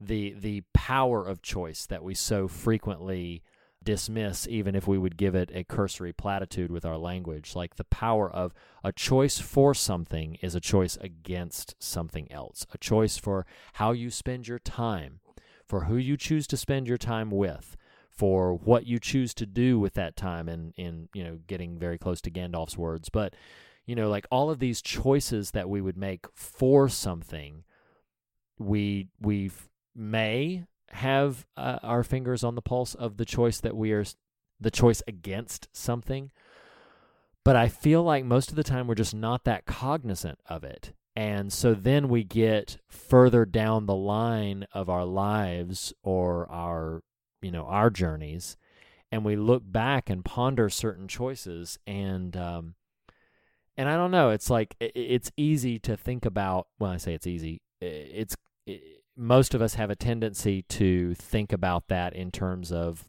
what I mentioned when I started this rant of, well, I had to do that or that led me here or whatever. And uh, then there are things I look back on in my life and I'm like, I, I would change that.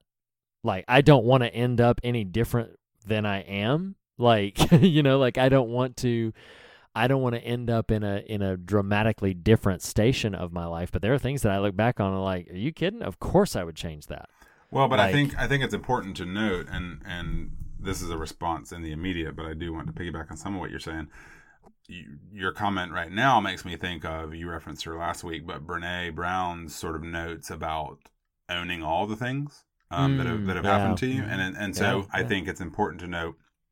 I would agree with you um, that it is probably a toxic sort of ideology or perspective to say, well, that thing, that trauma had to occur in order for X. I think there's a big right. difference, though, between that trauma had to occur and that trauma occurred, and I have chosen to own it this way and have it produce this result in my life. And that's a very that's Yes. a very different sort of perspective. Um, No, but, it is. Yeah, you know, to your point, it's not so much about erasing regret. It's about saying these things all happened to me, and there there are Mm, some awesome ones. There's some really awful ones, um, Right, and right. wholeness of self and moving forward in that wholeness requires as much as we don't want it to, uh, kind of owning all of that. Um, yeah, yeah, I agree. it's interesting. Do you have like I'm I'm taking what you're where you're at and kind of running with it. Do you have Sure, sure. others that you want to address?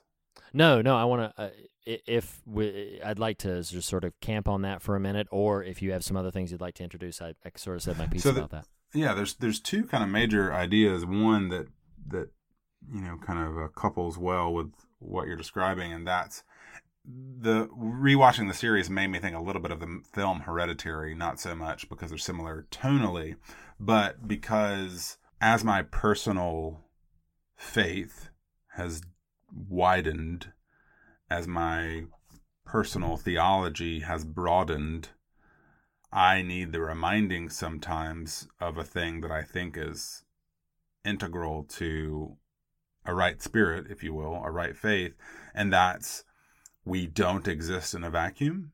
Yeah. Um, and like in Hereditary, I think what's fascinating about the first season of Dark is what starts or what feels like it starts as this very isolated tale of a family Mm. or two becomes this and not becomes but always was right like Right, right. the show doesn't suddenly morph into intergenerational chronological jumping those things were always present we just weren't Right. privy to them you know and and i think it's important to be cognizant of this notion that how this could teeter into political and i don't really want it to or mean it to but Mm.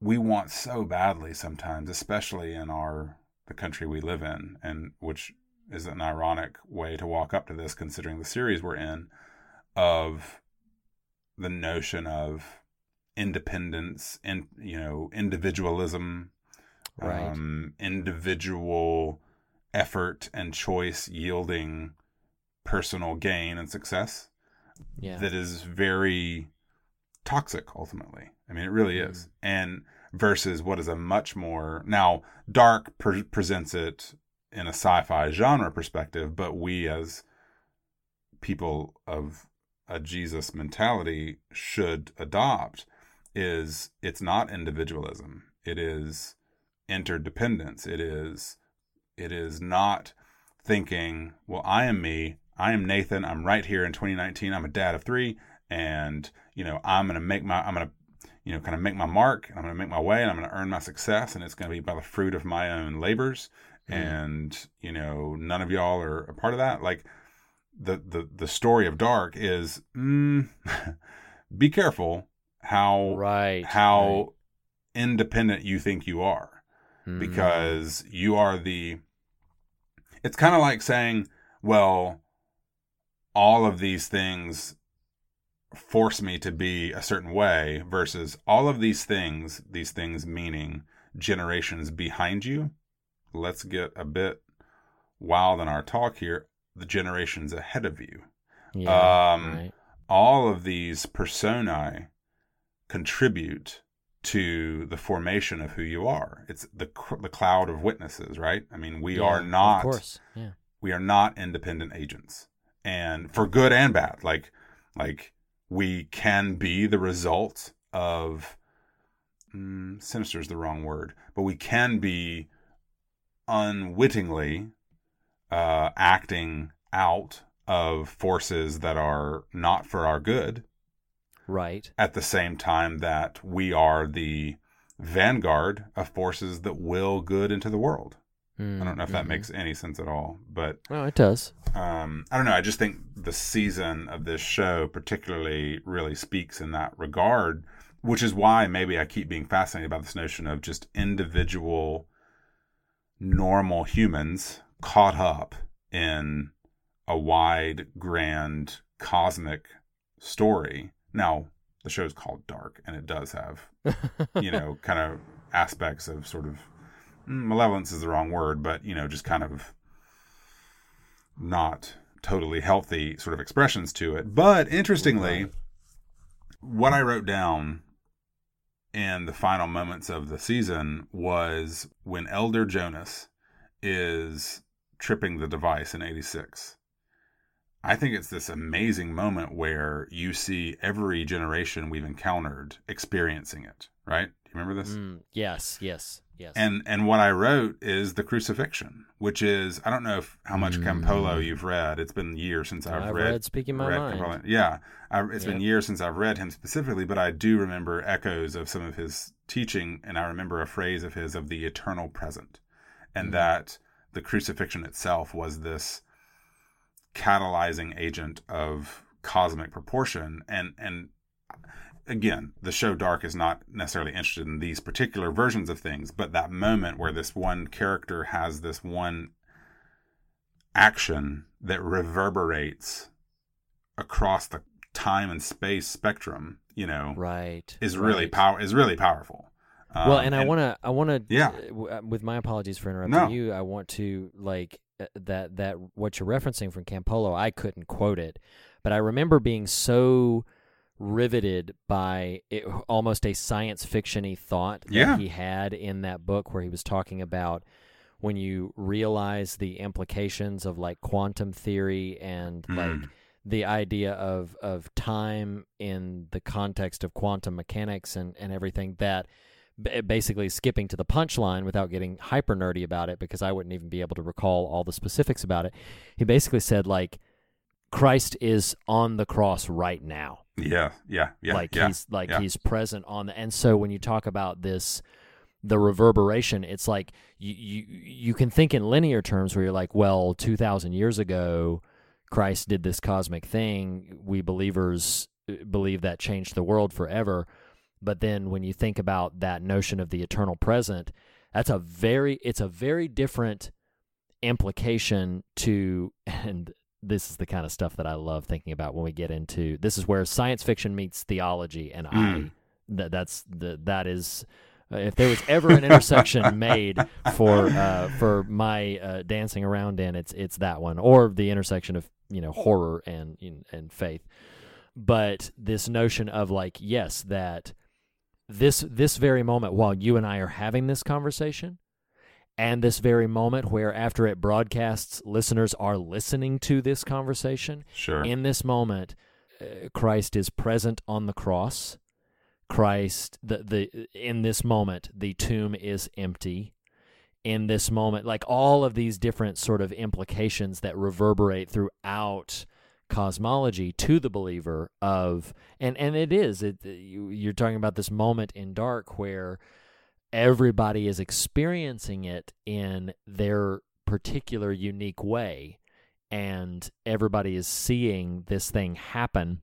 But uh and and it looks similar to everybody but it's not the same for everybody. Right. and uh and and it is. There's a power to that notion that I find deeply compelling and that I I feel like it's it's worth us recognizing because we feel so when we think of of of time and th- we we brought this up when we did our TV guidepost episode about the haunting of Hill House and we brought up Nell's confetti speech you know that it's Yeah. like when we think of time as behind us and it's gone and uh Did know, you, just? think of- I'm I'm I'm gonna be real rude right now. Did you just say everyone sees it differently but experiences the same way? What did you say? uh and the uh, or yeah like everybody sees it slightly differently like that moment in dark when everybody everybody's experiencing the But- rift simultaneously All right. yeah I'm gonna I'm totally hijacking where you're going. I'm apologizing, but Okay. I'm building on where you're at, which is say it again. Everybody sees it differently. Every, but everybody experiencing experiences it slightly differently but it's it's it's also kind of the same like This it's is- different but same I've got too much fireball in me, and we talked about quiet on in the same night for me to wrestle this down in a coherent fashion. But here we go. Everyone experiences it differently, but read it as the same phenomena.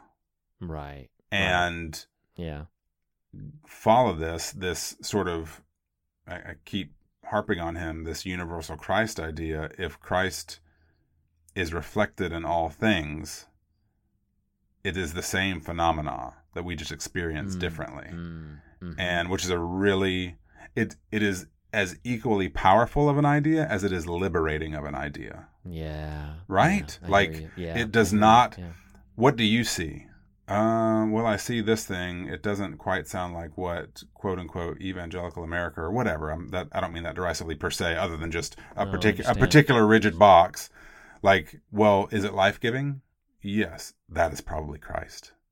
Mm, Right? mm. Like that's amazing Yeah, to ponder and consider. And you know, you just noted the metaphysics of theology. Like that's a really powerful thing and liberating thing to recognize. You and I, you and you and I, Reed and Nathan typically do, but you and I, human, and me, who is also human, don't always don't always have the same name yeah but are naming the same phenomena. And that's, I, don't, Yeah, I don't know how to wrestle that down, but that is a really powerful thing to me in this moment. No, I I hear you. Uh, what it it's not quite the same thing, but what it reminds me of is something that I go to a lot in my conversations with people. I have conversations with people from time to time uh, about the frustrating notion in evangelical America about uh, like, well, what is God's will for your life, or what's God's plan for your life, or how do I know what God's purpose for me is, or all that. It's a, it's a. I don't have time to get into all of why that conversation comes up so frequently and so frequently frustrates me when I hear people wrestling over it, but it, it reminds me, and when we talk about like the same phenomena with different names, it reminds me of the moment at the end of the Gospel of John where Jesus is speaking with Peter. This is after Christ has resurrected, and Jesus is speaking with Peter, and he does what many consider to be the restoration of Peter's denial of Christ 3 Mhm, times, mhm. where he says to him, "Do you love me? Feed my sheep. Do you love me? Feed my lambs. Do you love me? Feed my sheep." And so you know he, he jesus repeats that to him. And then jesus says to him now i don't have the, the scripture pulled up um, but jesus speaks to him and he says you know someone's going to dress you in clothes you don't want to wear and take you somewhere you don't want to go. And basically jesus lays out for him there is a fate ahead of you and this is where you are headed. This is the path that you're on.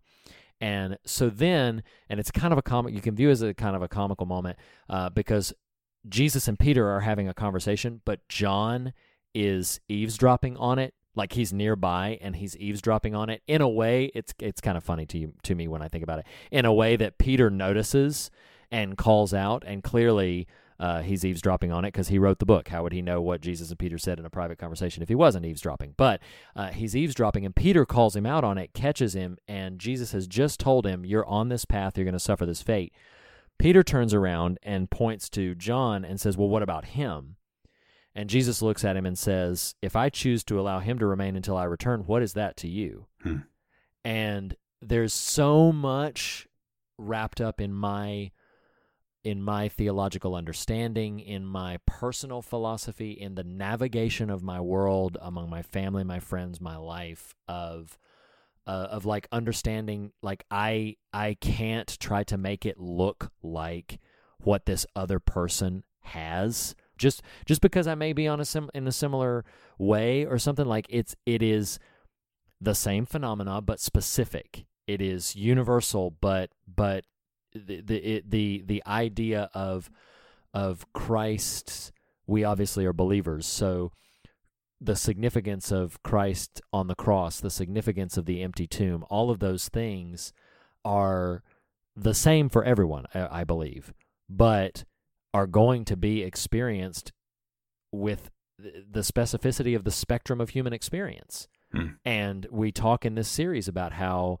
you know this idea that we've gathered that that prompted the series and it's fitting it's coming back for the themes of, of dark is that, that of, of christ on every road you know there are some people who would hear that and, and would would frustrate me to pieces because they'd start to well are you talking universalism are you talking pluralism are you talking all these ideologies and i want so badly to say can you just pause for a moment and acknowledge and recognize the mystery that we have been invited into we have been invited into a profound mystery that can be described if we want to try, and can be expressed if we want to open ourselves up to that.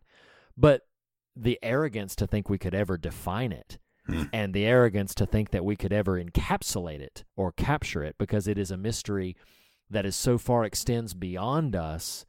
And part of the impulse behind this series, I'm sorry that I'm hijacking so much. Dude, you're but, like, fine. You're fine. Part of the impulse behind this series is there are you know and we we do a podcast where we talk about horror and faith and and we're two friends just getting the chance to sort of unpack these views of the world that we have uh, in these contexts but part of why we wanted to do this series is that there's a world beyond ours there's an experience beyond ours we are still going to be approaching them with our own experience and definitions but looking into a window of things that we know we're not going to be able to fully understand and that we know we're not going to be able to fully grasp and wrestle down. And personally speaking, I am, you said earlier what a liberating thought it is. Like, I am very, very comfortable with mystery, with the idea of there being. Let being the mystery be, are- brother. Let the mystery be. Oh, I do leftovers, but like I'm co- I'm comfortable with that idea of. Uh, I mean, to say that I'm comfortable is probably too arrogant, but. But but I but I do feel like I'm framed as a person who embraces it. You know, Come on, Uh, and and it's not arrogant. Like I love Rohr has the definition of mystery as unending knowability, which is fantastic. But you know, Mm-hmm. a couple of thoughts there. One, I would say it's not it's not that I have to go through this to become who I am. It's not is it universalism? It's universal hope. Yes, I hope universally. Ah, I hope ah. universally for the redemption of all things, uh, m- mm. man and matter. And I do think there's grounds for that hope. But I do think it's amazing to.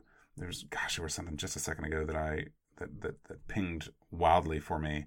It's you know the Jesus is on every road. Like you, this this cultural notion, like Kwaidan last week. It is difficult. It was difficult for me to access it the way it was intended. Is Christ on that road? Yes.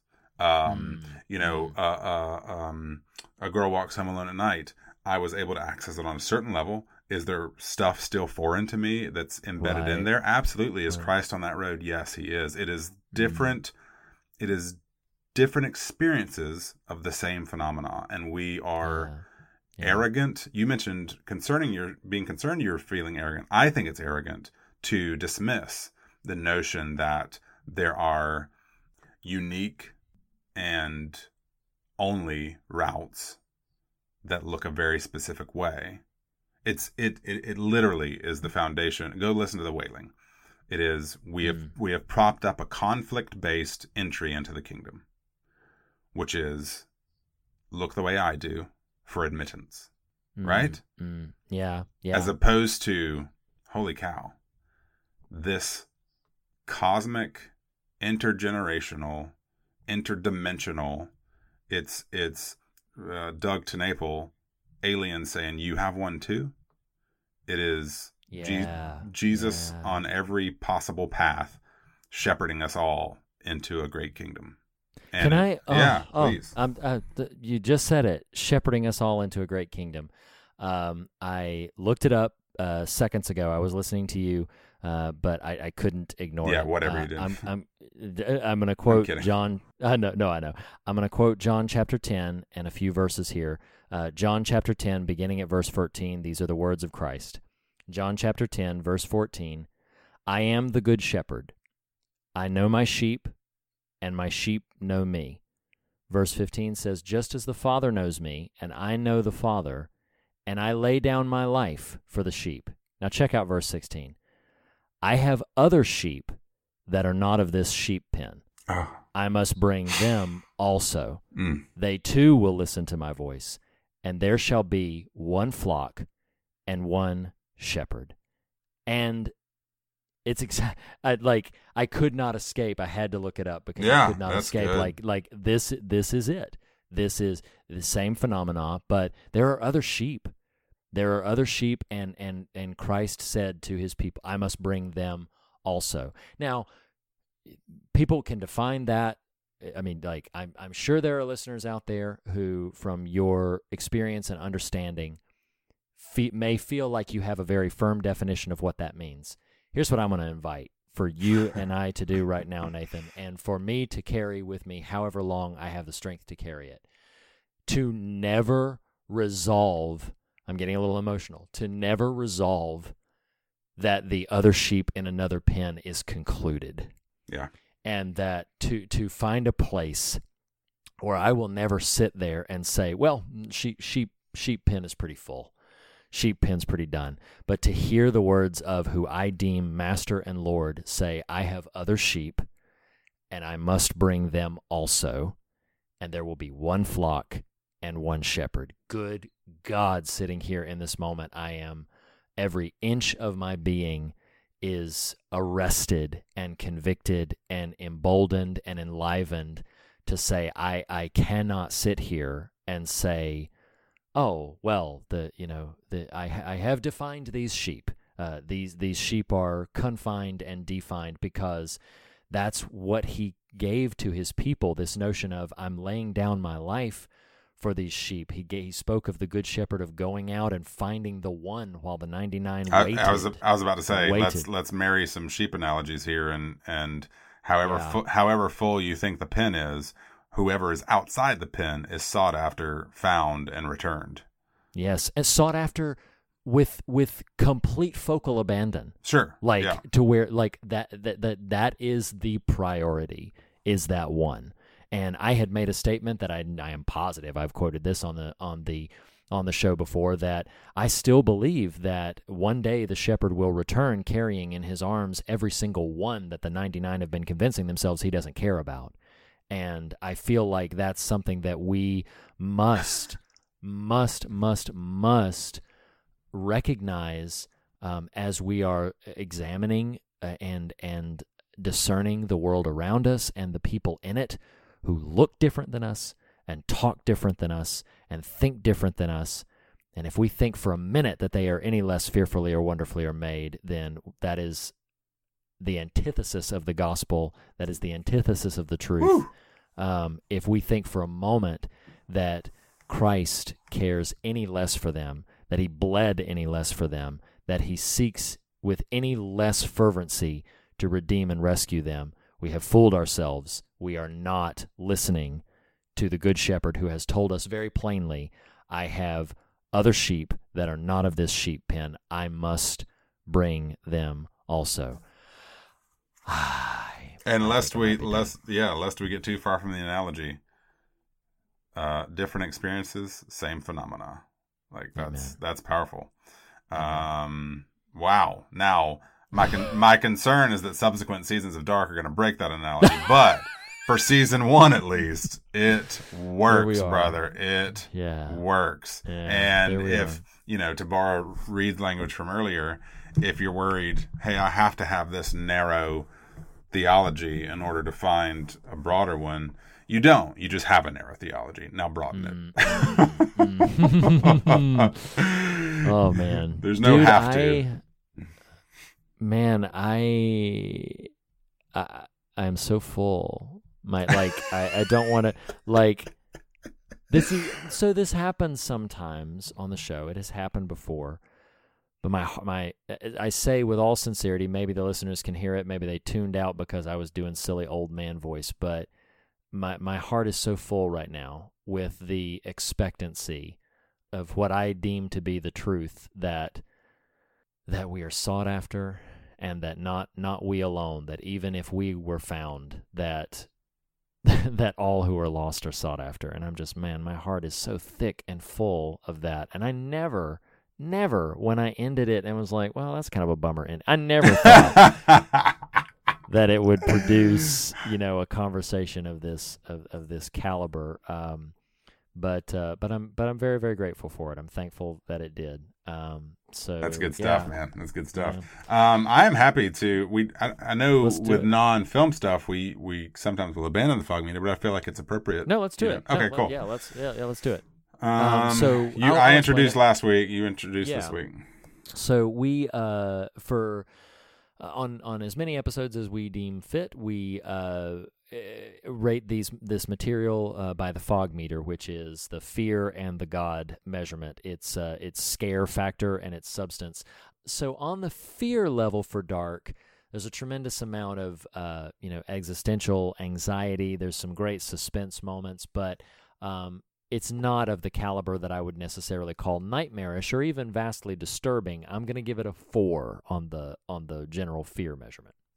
I'm gonna go to five. The first time through, I was indeed uh, harrowed by Mikkel's disappearance, but even then, um, I think the like you said, the existential aspects of it, the what feel like true character co- consequences for some of the choices that are made. Um, I'm thinking of Ulrich's journey and that sort of thing. Uh, really do resonate from a Mm, quote, quote unquote fear aspect, and so I'm gonna I'm gonna stick with a five on that. Okay, what would you give it for the uh, for the God measurement? Well, even I didn't know how how perfectly it would culminate the notion of Jesus on every road, Jesus in every dimension, Sure, Jesus in every right. generation, Jesus in the friggin' all the whatevers. Mm. Um, man, uh, only because we applied a pretty thick layer of our own over it. I won't go ten, but I'm gonna go nine because that's Oh, wow, it's yeah. pretty. It's you know yeah Yeah. If I were going so if I were going purely based on narrative complexity in terms of substance, it would be an easy 10 for me. Thematically, I'm still kind of trying to grasp it and I like you agree that we that so much of what we were able to extrapolate is is uh, you know, kind of what we've been building towards and in our own knitting of our hearts and minds together in these conversations. So I'm, I'm hedge a little bit and I'm going to go 7. Cool. Um, well, that means that Dark season one nets a six and a half rating on the fog meter, which is good, man. Oh, 10, yeah, 10 hours worth of anything holding up to six and a half points is pretty pretty formidable. Um, Absolutely. let's Absolutely. hope that your sort of take on the at least RT consensus is strong uh, or is appropriate, and we are going to enjoy season two because we're going to do season two regardless. We are going to do it. We are going to do Um, it. Reed, thank you for.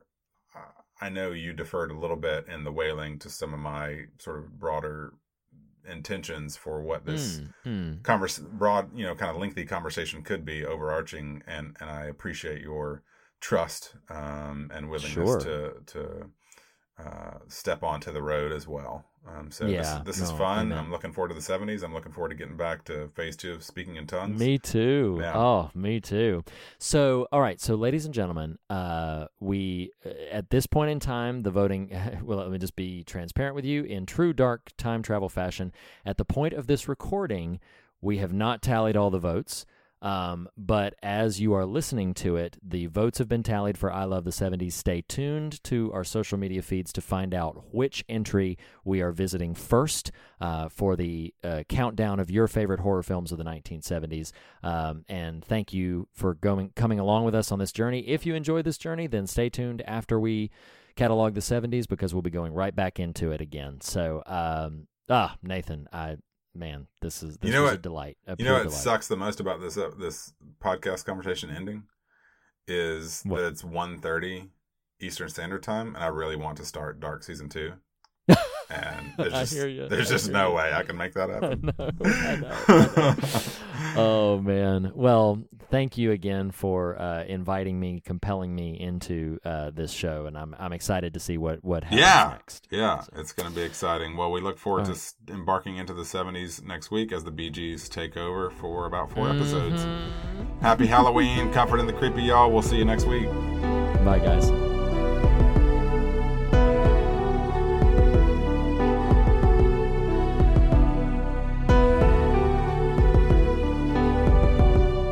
The fear of God is the beginning of wisdom, but not the end of the conversation. And you can continue the conversation in a variety of ways. You can follow us on Twitter at The Fear of God. You can like and follow us on Facebook or join the Facebook Fear of God discussion group.